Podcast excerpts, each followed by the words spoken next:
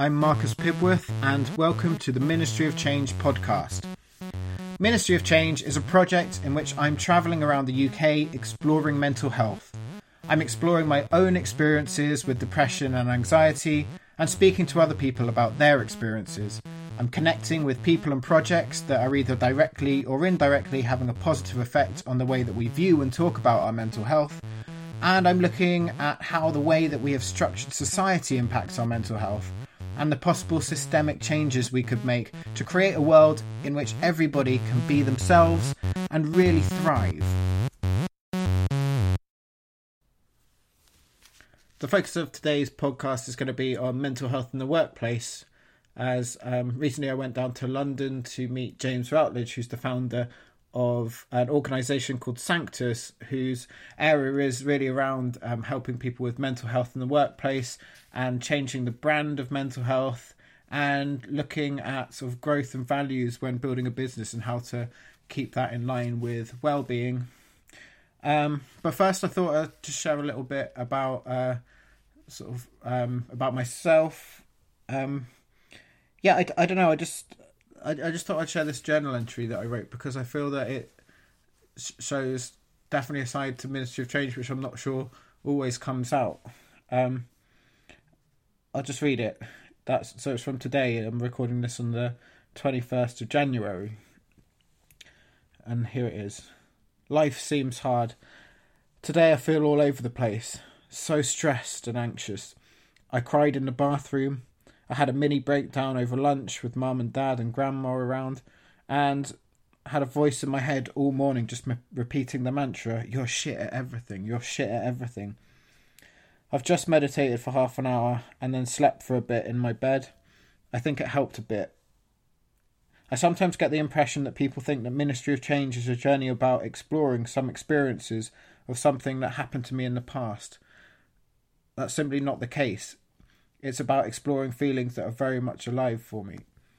It's a slow process. Some days I feel on top of the world and maybe even start to think these feelings are a thing of the past. Other days, like today, it seems hard to think that I have any sort of grasp or understanding of anything. Every day is a new day, and every day brings with it a different version of myself. So I just wanted to share that because I I don't know I, I, feel it's important. I think there's a lot of focus around sort of people who sort of project this image that they've reached a destination. They show this sort of like top of the iceberg. They've gone through a process and now they've reached a destination. But like I think it's really important to really show the journey that goes there, the real, the like the, the painful bits and the dark bits, and to show that actually I don't know if there ever is a destination. I think like it's all the journey and it's always a process of learning and exploring and continually sort of get, gaining a greater understanding of an awareness of your emotions and your feelings. Like um, as I said, this is actually that diary entry was from this morning, um, or maybe not. I mean, that was about an hour ago. That I uh, no, a bit longer than an hour ago that I wrote that. But actually, I don't feel like that anymore. I feel all right, and so not even every day it's not the whole day that that will experience. It's just momentary. But I don't know those sort of experience would have at some point, very like in the recent past, sort of crippled me for weeks or months. But now they sort of come up and they don't last as long. But they're still there and they're still present. And there's still something you have to grow through. So this isn't a journey uh, showing you this is what I came through and this is how to get there. It's a journey of saying like let's all just share a little bit more about ourselves, how we feel, and uh, yeah, and, and maybe we can get through this together. And we don't need to cure ourselves. We don't need to be sort of better versions of ourselves. We need to just be comfortable with who we are and comfortable with sharing that. And then I believe that is where real change in the world will happen and is already happening. But anyway, that's enough about sort of me.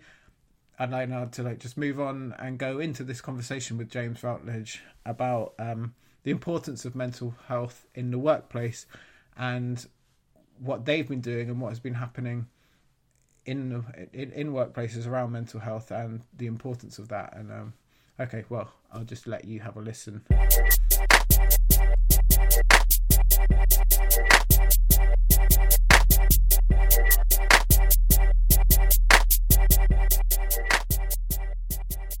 I'm the founder of a company called Sanctus, which is on a mission to change the perception of mental health and enable people to become their full self. Currently, we're in Shoreditch. We are in the Tea Building um, in a space called Us to Adventure, which is home to Sanctus HQ. Good. Well, thanks for having me down here. Thanks for Um, having me on the on the podcast. Yeah, no, it's good. I mean, I, I feel like what we're doing is quite aligned, and your, your name's come up quite a few times. That's cool. Sanctus, Sanctus. So I thought I'd come down and Yeah. and yeah. So thanks for having me in this lovely room. Um, well, I don't know. Just tell me a little bit about sort of. I don't know. Where should we start? I could your story. Like, what brought you to Sanctus? Yeah. Um, gosh, where do I start? Um, I came out of the womb. No. um, I suppose for me, mental health started. I mean, always had mental health, obviously, and always, you know, ups and downs in, in life and all that sort of stuff. But really, in like a considered way, I think the time I really first felt mental health um, and kind of realised in that case that there was something not quite right was uh, probably a couple of years ago after I shut down a business that I started straight out of university. So I did that for three and a half years, kind of all guns blazing, as you can imagine, like swashbuckling entrepreneur around London trying to trying to sell this business and, and, and kind of you know make it into the next big thing and, and all that sort of stuff with the pressure of investors and and the pressure I was putting on myself. And when we finally kind of threw in the towel on that business um, I found, kind of found myself back with my parents for a bit um, just kind of in shock really like what what the fuck's going on in my life? And and it was then that I really felt like there's something not quite right in in me. For me, it was like I remember just feeling my heart just like beating really fast, or it felt like it was beating really fast. Um, yeah, and that's the first time I really felt my mental health. And then from there, it was kind of a journey of, I suppose, of about a year really to eighteen months of, of not feeling good about myself, like not not being in a good place, and just not being myself. Like I was, I think the image or what how I know myself to be is kind of like charismatic, energetic, you know, like friendly, outgoing. And I just I wasn't quite being that guy. I was feeling I was like a bit bitter and a bit twisted and um, just like a lot like caught up in thought a lot, lots of like self doubt, none of which I was vocalizing. And then that was kind of I was then that meant that I was kind of portraying myself in a very different way. I was very much putting up a front, trying to be someone. Um, yeah, and just maybe not not being the real James or what I think is the real James anyway. Um, and under the surface of that kind of that big front and that big that bravado and that ego, there was yeah there was like crippling anxiety really, or it became cri- crippling anxiety. Um, you know, sweaty palms, knot in the stomach, dry mouth. These are kind of things I was feeling in a small way at first, kind of every day or every other day or whatever or once a week to to the point where eventually it was like every single day I'm waking up like not feeling right basically. Um, then started to kind of get like get the odd panic attack as well and they were quite scary because they're pretty like physical. And yeah it was it was at that point that I was like right I mean I can't ignore it any longer like there's obviously something not right here with my mental health um, I'd hit Google, I'd done the searching, I typed in my symptoms and gone on those NHS websites and all that good stuff and the charity websites, which kind of made me feel even worse, if I'm honest. Like, see, well, just like seeing words like disorder and illness and um, all these labels. I think I was really afraid of of being associated with those labels. Like, I think the genuinely like the brand of mental health Yeah. like really pushed me away. I, I didn't want to be a charity case. I didn't want to be i don't want to be seen as broken or a freak. Like i knew that i was just a guy going through a tough time um, so I was really put off by all those all those labels and pretty much every bit of language and terminology I saw across the internet and across the world associated with mental health. I just didn't want to be a part of. Um, so that pushed me away from opening up even more, to be honest.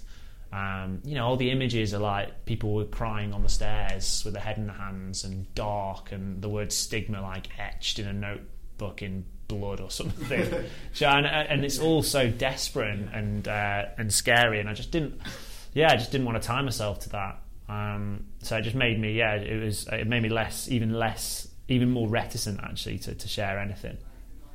Um, and yeah, for a while it kind of turned me away even more. And, and then obviously the things that I was doing probably weren't good for me. Whilst I was trying to avoid those feelings of pain and discomfort, it was, you know, I had a good time, but I was like, I was drinking a lot, going out a lot of the weekends.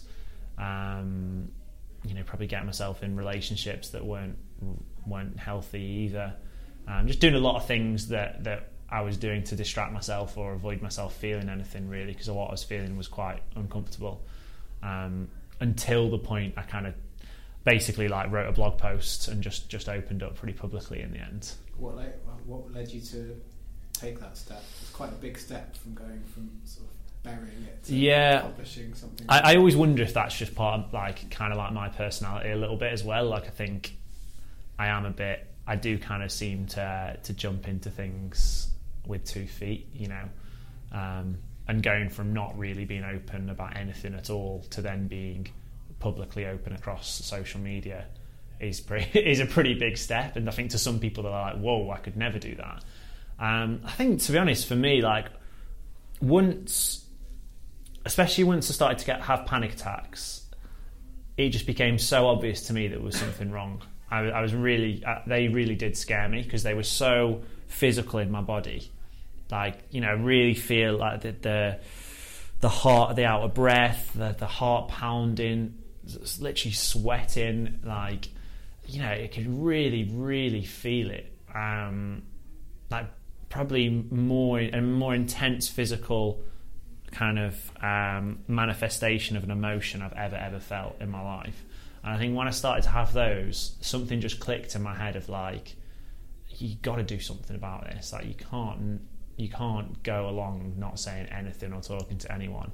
Um, and I did have a couple of like brief conversations with people around me. Um, they weren't like me massively opening up and like you know ended up in tears.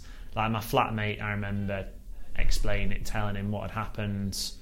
A couple of other people I like mentioned it to. I, I kind of scratched the surface of it, and I don't know. I think I think for some reason the blog post felt safer for me writing it in a blog post felt easier than having a conversation with my mates, if I'm really honest. And being able to just hit publish and put it out there and kind of distance my not distance myself from it totally, but be behind my phone, like and not be there in that in that really vulnerable um, place of like actually having a conversation with someone face to face felt a lot easier for me. Um, and I was really fortunate that it went it was kind of really well received and I got a lot of amazing response from it because that obviously then made me feel really um, good and connected to people it made me it didn't make me feel ashamed at all I was I was almost, I was actually proud I wrote it um, and and to know actually that I'd, I'd had a bit of an impact on others as well made me feel even better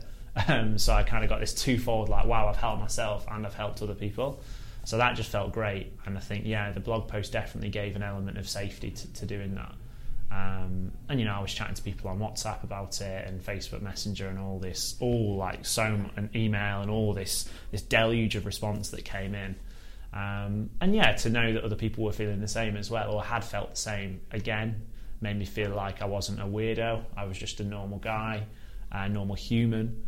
Um, and that's that was a big shift. You know, that blog post I would, I would genuinely say it was has been a will always be a big uh, moment in my life. I think. So how how did you sort of harness the momentum that that blog post um, generated? And, um, yeah, so what did that lead? Yeah, to? and it was definitely was momentum. That's the right word to use. Like I felt like I had I'd created something in just one blog post. I felt like I'd done something like really big. And I remember I wrote in my journal. Um, because I had been journaling. In fairness, that had been one space I had been opening up. I'd been kind of writing in this journal. I'd never actually heard of journaling, to be honest, but just writing in a journal felt just natural to me anyway. and that was actually a really that was a really safe space for me to say those things that were in my head because it's just a blank piece of paper. Um, and in my journal that night when I published the blog post, I remember writing. Um, I feel like I've created more value in a blog post than I have in three years building my own bit, my old business. Um, just because I felt like it had really done something, um, and it felt like as well there was all these people that I don't know if they were expecting anything of me, but like I felt like I just built a bit of a whether it's an audience or like a community almost like of people that really cared about what I what I'd written. So I just kind of wanted to follow up on that, and a few things came out of the woodwork. Like I got asked to write a post in the Guardian, um, so that came to me, it came quite organically to me, and a few things happened like that. I got asked to do a few talks um, and panels and stuff like that. Uh, I think that just goes to show when you when you do something that really aligns with with kind of your passion and like and your values, the world kind of seems to feel that too, and it kind of things gravitate towards you. And I definitely felt opportunities come to me that otherwise I definitely wouldn't have. But at the same time, I did then just think, right, I'm just going to kind of keep going. So I just kept writing about it, basically.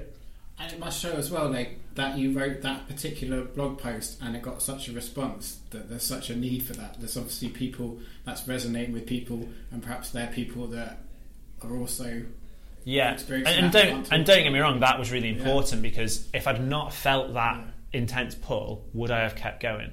And I think it was the fact that so many people did respond in, and they were sending me really heartfelt, emotional you know emails and, and responses you know, I did feel obliged to continue. I, I think I could have just sat there and, and let that go. So, who knows if, if, nobody had responded to that email, where would I be now? I don't know. But yeah, definitely the fact that I felt such a need um, and such a like a an opportunity, and I don't mean that in like a predatory business way. I mean that it felt good to do that, right? Like that level of connection through all those people who are really passionate, who are really emotionally bought into a topic. That that felt really exciting.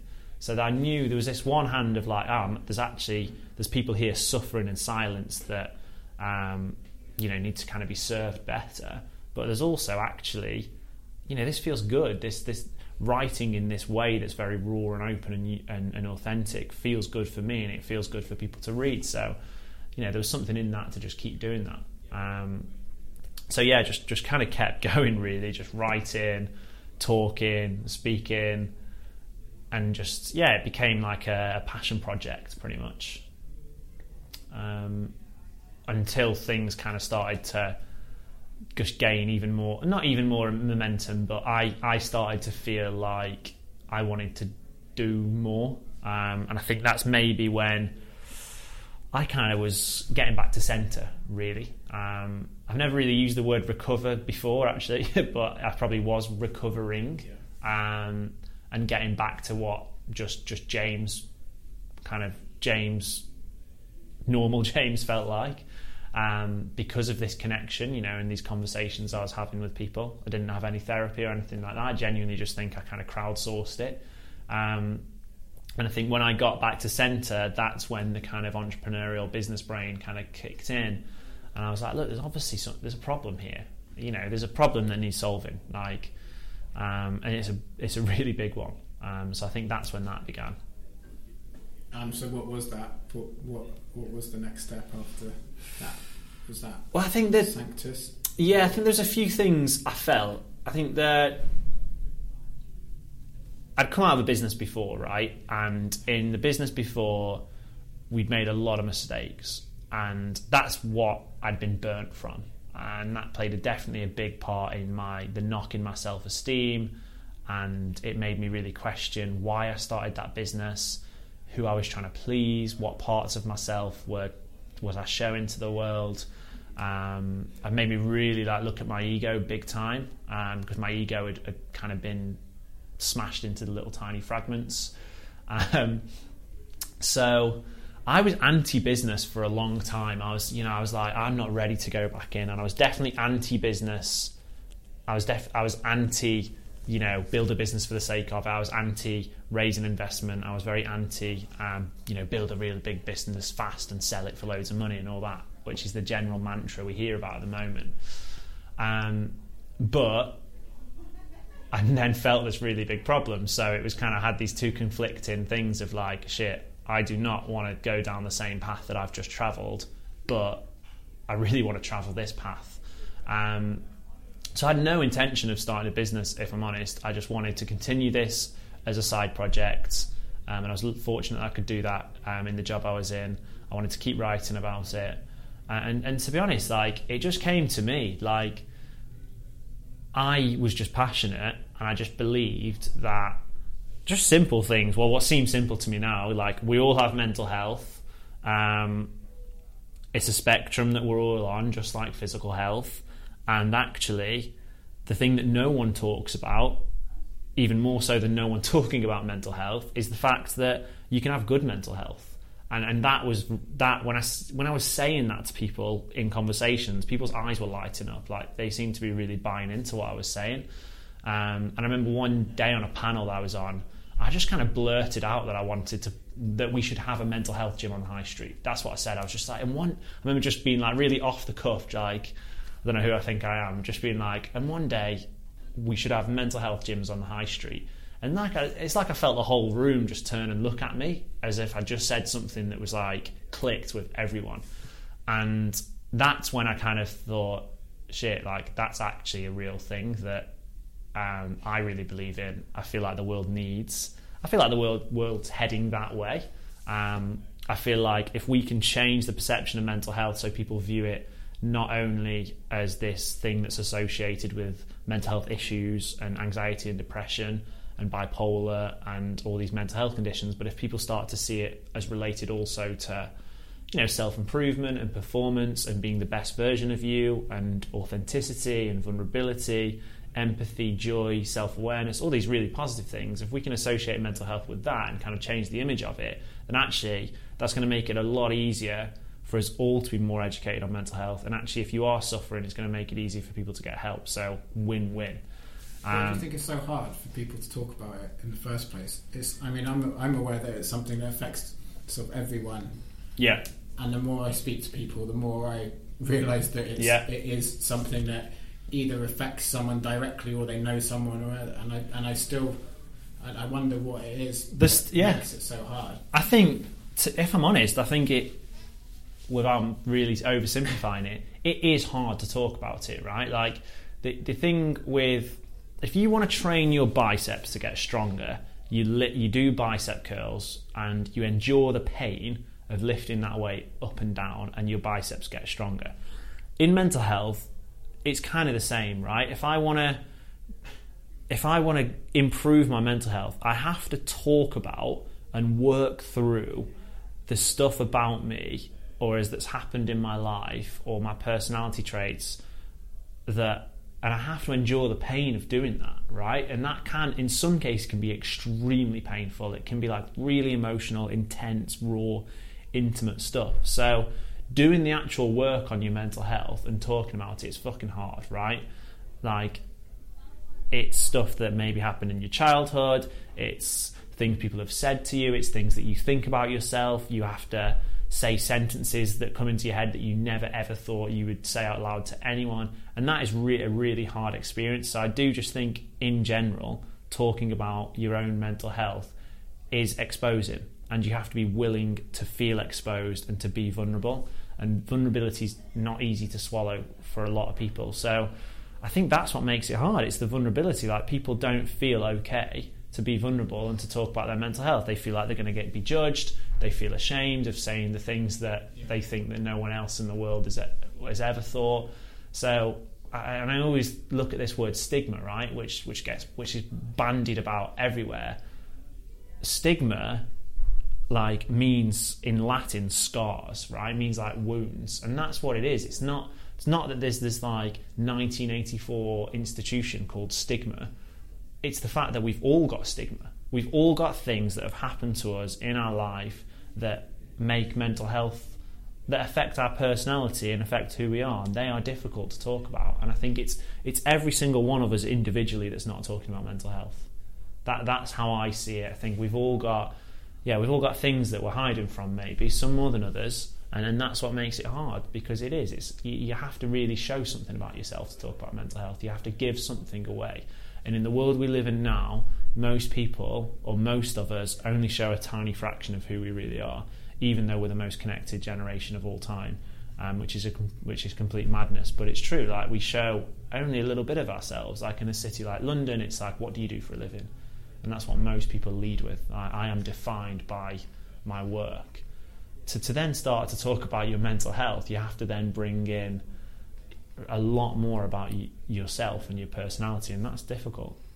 I'm really interested in that. We're so connected to each other. We exist in these sort of uh, bubbles that we all know so well we all hear about all the time nowadays. Yeah. but so we're connected with each other and to people that think the same as us more Yeah. and more. And yet, you would think that would start to create a world where people sort of feel more deeply connected to people, but it seems to be the opposite effect. I think, yeah, I think in a way we've got more connections than ever before, but I feel like people probably feel more alone than ever. Um, and we're, on the one hand, yeah, more more followers, more connections, but much less intimacy and much less real human connectedness. Um, and look, like people will will will blame social media for that. Um, I I don't necessarily think that's fair. Social media is just a part of our world, like the TV and like books and all other forms of media. Um, say, and the internet's just a, a thing that we use and, and creates an incredible amount of good. Um, we've made that choice, like that's, ha- and and we can choose not to do that as well. Um, but it's certainly the way that a lot of people seem to feel right now. I think people seem to feel in general fairly isolated, um, and that's not everyone, but yeah, people people are definitely feeling the effects of having a life that is kind of um, lived on stage. You know, like sharing all your every movement and every every event you do with with thousands and thousands of people, comparing yourself to others, judging yourself by how many likes you get on a photo. Um, and look, like I still do that now a little bit, and, it, and it's it's definitely difficult to move away from. But the world we live in now is, is almost certainly having an effect on people's mental health, and there's no uh, there's no coincidence that you know the way technology's penetrated our society, um, and then the rise of mental health issues. Is, there's obviously a clear link. Yeah, it frustrates me. I'm so aware of it, but still, I like I sort of crave those likes on my Instagram Yeah, well, the, the way I see it is basically what social media has done has made life a thousand times more intense. Yeah. So, like, if you don't like, I always think like, the thing I always look at on photos about myself is my hair, right? And back in the olden days, if I had a bad hair day, like, I wouldn't know if I'd have had a bad hair day, sort of thing. And that little insecurity about myself might not crop up that often. It might only crop up like two or three times a year, let's say. Now, your insecurities and the things that maybe you don't like about yourself, or the things that you maybe, yeah, just are just really conscious of, or these conversations you have in your your head, you could they could be flared up or triggered ten times a day when you get your phone out. Mm. So social media has just made our lives so much more intense and brought to the f- surface so many things that we think about ourselves. And for a lot of people, that's really, really hard. And that's the same with the way we work. Work in open plan offices.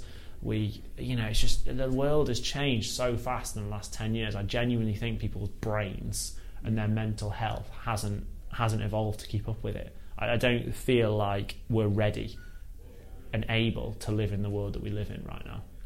Yeah, and I, I wonder how this will affect the younger generations as they come up. Because I remember school was enough for me. Yeah. I felt it was hell anyway, and Yeah. the social anxieties and the fear of doing Yeah. something wrong and not fitting in. They're so big, and you didn't have the ability to. And that's going to be even more rich now. Yeah, That's going to the colour's been tu- the volume's been turned up on that ten times. yeah. Um, so yeah, it's it's definitely it's something that we just have to be aware of. And I I don't I think I'm always I'm not I'm not in the the the court or the ballpark of like we need to change the world we live in. The world we live in is going in a certain way, right? Like I don't think we're stopping that. We're not stop. We're not going to stop virtual reality or Snapchat streaks and all that sort of stuff. Like it's just gonna that's gonna gonna keep going, and for the better. Like on the most the net net the net uh, net positive. It's usually in terms of the, the technology. Pretty much always is, does more good than bad. I think we as a human race have to learn how to to deal with it, and I feel like that's where you know developing this strong sense of self is like so important because the world is only going to get more connected, more you know, more information. It just it's going to get more intense. It's going to get more exhausting. There's going to be more notifications, and I feel like we as as individuals are just going to have to have we're going to have to know more about ourselves to deal with that. I'm really interested. One, well, one of the things I was interested in coming to London today was because a lot of the stuff I've been exploring has been around sort of creating more space, slowing down, mm-hmm. getting out into nature, and yeah. to come to London, they're all things. From my assumptions are that they're all things that are much harder to achieve. Hundred percent. London, and I'm wondering. Yeah. So, like, you're obviously much more of an expert in that area yeah. than I am. So, like, what? what I think big cities add to it as yeah. well, right? Like, London is London is a concoction for bad mental health. Busy tubes, uh, you know, the rat race, um, less human interaction, a lot of people moving down here for career, financial instability, um, the kind of dog eat dog world of, of, of work. So yeah, it's like a, a breeding grounds, if anything, for, for, for difficulties with, with your mental health. So you know something again, we're gonna have to. People have to work out how to thrive in this environment. Because they're not going away. How are we going to change that environment overnight? It's not. It's only going to get more like that. London is only going to become. Look outside. There's thousands of cranes everywhere. It's only going to become a bigger, bigger beast of a metropolis. So it's not about changing London or big cities obviously over time they will change and, and, and you know quiet spaces will pop up and mental health gyms hopefully. But it's us that's gonna that is gonna have to adapt to that. And how do we do that? In your opinion. In, in my opinion uh, obviously extremely biased because this is kind of what Sanctus mm. does but I think f- for me before before even thinking about Sanctus's stance on it you know that the biggest transformation I ha- have had in my own mental health has been connection with others in some way. Um, and I say connection with others as, as quite a broad term because for me that that on the one end of the spectrum could mean something like therapy. Um, you know, it could be like weekly two-hour sessions, which could feel quite intense and quite thorough.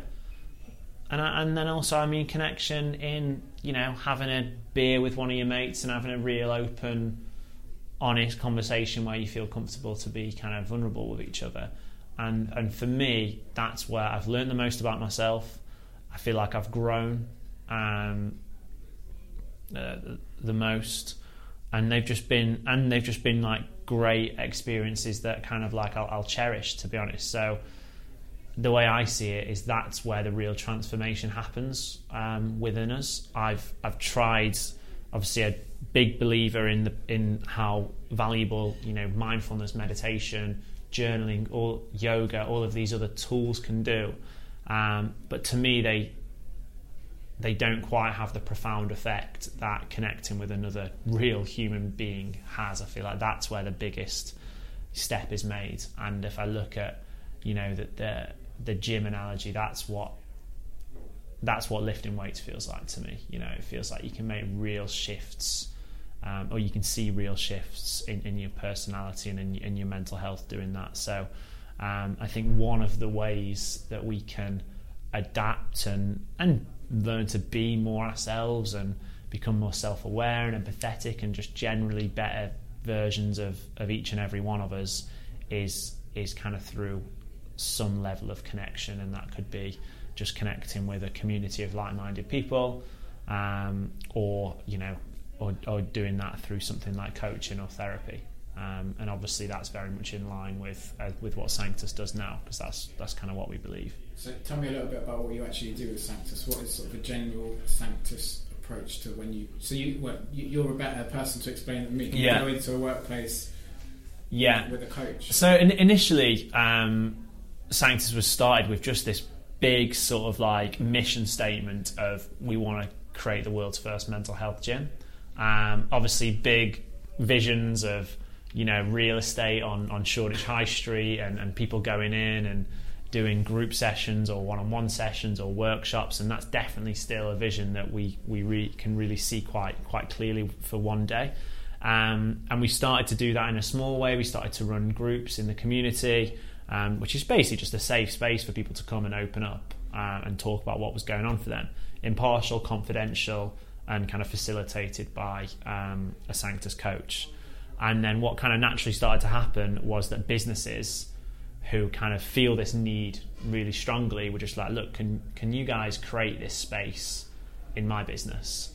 So the way we kind of like to see it now is we almost feel like we're creating pockets of this this mental health gym or this sanctuary in businesses. So we'll go into a business, we'll we'll do a series of workshops throughout the business to kind of reframe what mental health looks like to us and talk about it in a really inclusive manner. So it's not just like you've only got mental health if you're depressed. It's like, look, mental health touches us all you can you can come to Sanctus and, and, use the space to talk through your challenges if, if you are in a space in a, in a place like that or if you're just curious and you want to learn more about yourself go for it as well um, and for us what that safe space looks like is is, is, is a one-on-one um, with a coach. Um, and really it's what the coach does is create that space. They, they're impartial they're confidential. Um, you know they've got that story that they've been there themselves before and, and they allow you to be to be open and to be vulnerable. Um, and that's that's the gym for us. You know the gym is in that it's in that conversation it's in that contact with someone else. Um, so we do that across load of different businesses in London at the moment um, coaches go in for a, a varying amount of, of time a month and you know a few hundred people at the moment are going to see Sanctus coaches at work which is really cool. So that basically means that there's people in businesses in London standing up at their desk saying, I'm going to chat to someone about my mental health at work, and they're just walking into a room and doing it, which um, feels like real, real progress. Progress. What's the um, what's the mental health pledge? Mental health pledge.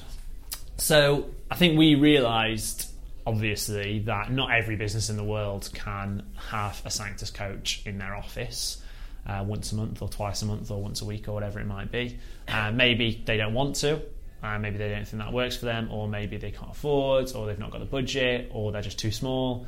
So we wanted to do something which we felt like which we felt could impact a large number of businesses and could be a really low barrier of entry for them to just kind of get started on their mental health journey in their business. So the pledge is, is essentially an intention to um, create a workplace where mental health is supported, conversations around it are accepted and encouraged, and people can kind of bring their full self to work. That's that's what the pledge kind of means in in like a, a one liner, and then behind that, it's kind of backed up by ten quite kind of clear points of what a business is is, is looking to commit to. So that can be anything from insurance covering mental health care to um, physical sick days and mental health days being classed as an equivalent, um, mental health being talked about in one-on-ones. You know, so really quite uh, quite a prescriptive pledge actually. That say you're a young, say you're a small employer and you just don't know where to get started. The pledge is is a good, yeah, it can be a good way to just just start start the conversation and actually do something about it with like a practical framework. So that's something that yeah we've got about I think we're on about 50 businesses who've signed it at the moment which is not bad, and it's something we just want to keep pushing. Um, yeah, more businesses signing it and actually creating those environments at work, basically, because that's where everyone spends their time.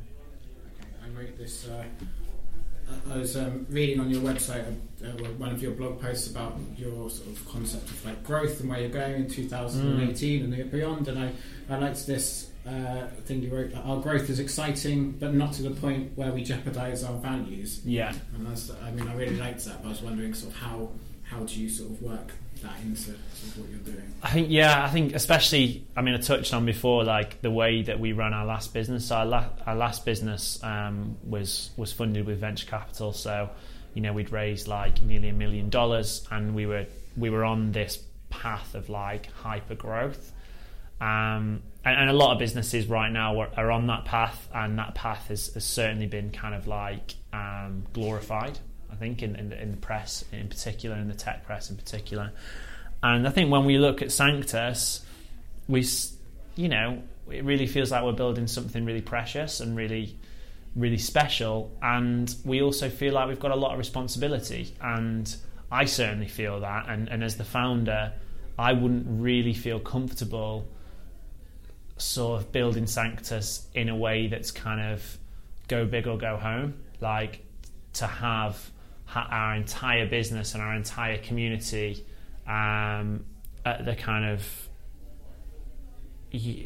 at the, at the will of an investor writing their next check, let's say, for us to stay in business, really wouldn't feel safe. And you know, we really exist to serve people and their mental health and create the space, the safe space for people to talk about their mental health.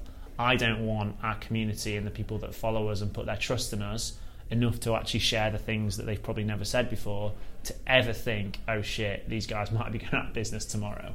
So I think it was really important for us to build Sanctus in like a sustainable and healthy way because that's what we're preaching as well. We're preaching for people to, you know, to not we're not telling them to go slow, but we're you know we're, we're trying to tell people to like look you know look after yourself and put yourself first. So I think it's important that we do that as a as a brand. Um, and yeah, it just wouldn't feel right for us to to grow. You know, we've, don't get me wrong. like I said in that post, we, we, we're ambitious for this year, as an example, but not to the point where we feel like we're going to stretch and we're possibly going to break, because you know, there's this mantra in tech which is like move fast and break things. We breaking something in the world we work in in mental health isn't worth the risk, and and yeah, it, it's as simple as that. Basically, uh, we don't want to we don't want to risk breaking anything because it's too important. We're dealing with people's lives, basically. Good.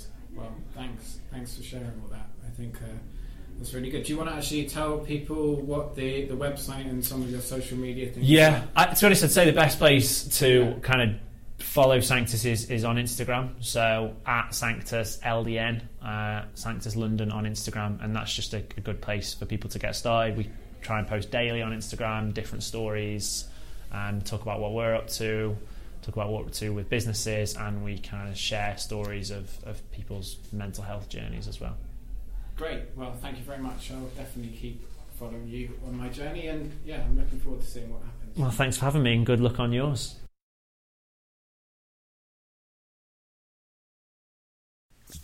So yeah, that was James Routledge, uh, the founder of Sanctus, and uh, yeah, I mean, I do what he said. Go on their Instagram, and yeah, I'd, I'd urge you if you have an organisation in London, think about getting in touch with them, and if not, then look at their social media. Uh, they've got a really good Medium page.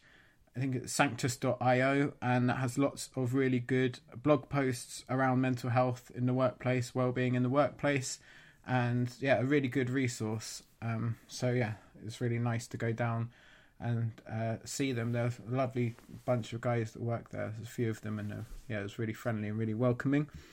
Um, yeah, so to find out more about what I'm doing with Ministry of Change, then go on to my website, which is theministryofchange.org. And on there, there's links to all my social media. Uh, you can find my Medium page with all my wonderful blog posts on there. And uh, yeah, and uh, yeah, let's just keep co- talking, keep the conversation around mental health going.